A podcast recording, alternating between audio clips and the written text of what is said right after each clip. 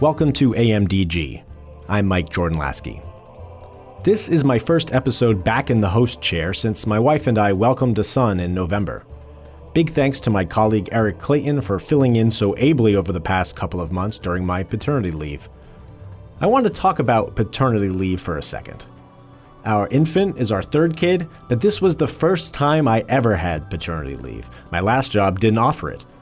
In fact, that benefit was a big selling point for my wife and me when we were thinking about moving our family for this job with the Jesuits in 2018.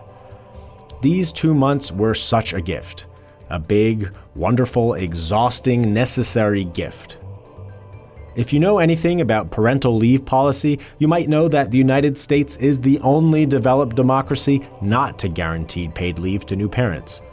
You hear horror stories about moms leaving their kids in hospital NICUs to go back to work a couple of days after giving birth.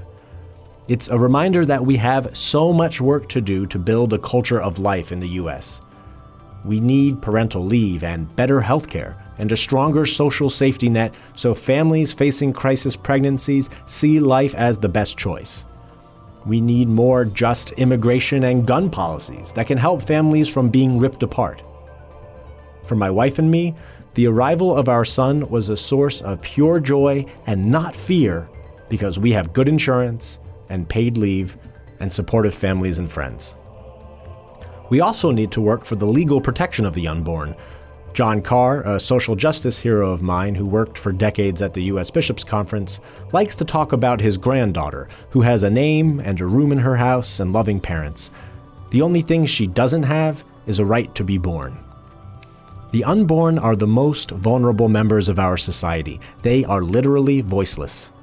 And the Ignatian dedication to a faith that does justice, to being men and women for others, calls upon us to stand up on behalf of children in the womb.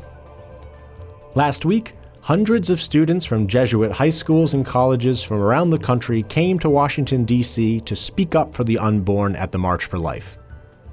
Before the march, we gathered at Holy Trinity Church in Georgetown for the Ignatian Mass for Life, with the Jesuit Conference President Father Tim Kesicki presiding. I talked to six of the attendees about why they showed up and why our Jesuit values drive us to protect human life at every stage, from conception until natural death. Thanks for joining us. Hi, my name is Emma Martin. I'm a senior at Regis Jesuit High School from Denver, Colorado. And me and the March for Life delegation are coming out here. I know I'm out here for just to march for the millions of lives that have unheard voices. You know, it's great to be out here with um, everyone marching for the sanctity of all human life. And um, the pro life cause is important to me just because I feel that it's wrong to kill our most precious and innocent of children, um, starting from conception. And I just think it's an important cause to be out here um, defending life and defending the dignity and sanctity of all life. Hi, my name is Andres. I'm from St. Peter's University, and why it's important to be here? Well, I think that's because there's so many people that aren't with us. You know, so many future doctors, so many future lawyers, so many future people with the capacity to make a change, to change the world, and they're not here right now because their right to life has been denied. Hi, Father Tim Kesicki, Jesuit Conference of Canada in the United States. I'm always consoled to come to the Mass for Life. This year I had the opportunity to celebrate the Mass and to preach because I'm inspired by the witness of, of these students and, and their teachers who have such a care for the gospel particularly care, their care for the least among us. Today is an important day for our nation. It's, in one sense, another year, another Mass for life, but we believe that grace builds on grace, and we come to today with great hope and anticipation. My name's Leah Finnegan. Um, I'm a student from St. Peter's University, a senior studying history, and I would say that we're here to um, advocate for life and promote um, the value of life from the moment of conception until natural death, and to commemorate and celebrate the beauty and the, the mystery of, of all human life. Uh, my name is Christopher Kerr. I'm the executive director of the Ignatian Solidarity Network. Um, and we're uh, here at Holy Trinity in Washington, D.C. for the Ignatian Mass for Life.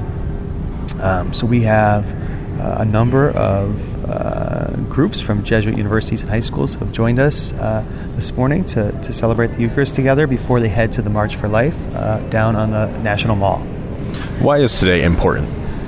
Well, I think it's an uh, important opportunity for uh, these young people that are here to lift up the, the call of inherent human dignity that's part of our it's core to our Catholic faith, and to share that publicly with, with others uh, to invite others to, to reflect on that, including policymakers. So, of course, um, you know, being here in Washington D.C., it's a chance to to um, kind of challenge our policymakers to think about how our country uh, upholds the dignity of, of all human life at all stages.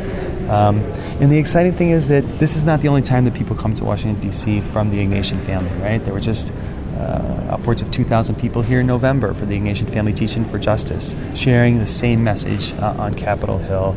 Um, different different set of specific issues, but the same, you know, consistent message that every person inherently has uh, dignity.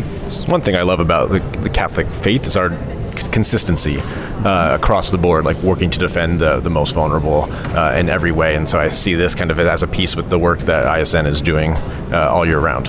Yeah, I mean, I think it's as important for the Ignatian family to be present here as it is to be to be present in the fall at the teach-in and and you know lots of other uh, places as well. And you know, it's important to say. I mean, there are many many groups that don't necessarily make it here to Washington, but they were part of um, masses and rallies for life in their local communities and their local dioceses as well. So even if folks aren't here today, um, you know they're they're engaged in, in not just uh, on this issue, but on a range of issues that lift up the dignity of human life. Yeah, today there's a big emphasis on the legal protection of the unborn, but we know that the call to be pro life involves supporting families, making sure healthcare is accessible, that the choice for life for families and women in crisis is like a, a real viable choice. So, what are some of the, the policy things or other things, like the broad pro life effort connected to today, you think are important for us to think about?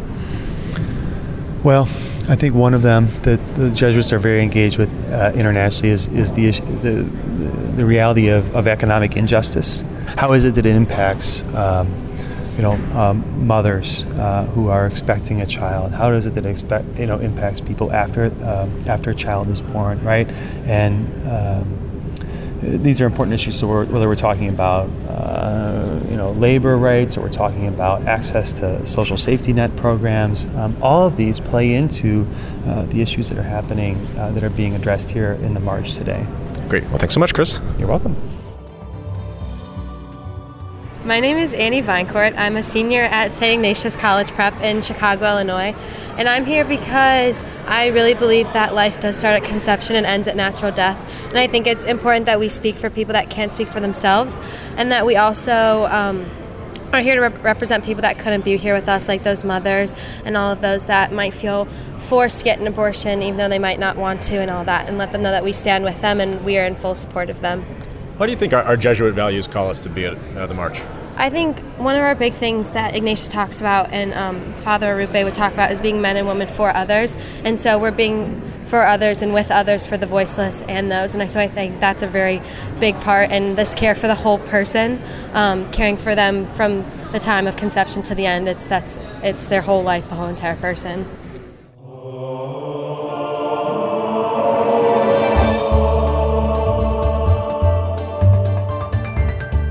AMDG is a production of the Jesuit Conference of Canada and the United States and recorded at our headquarters in Washington, D.C.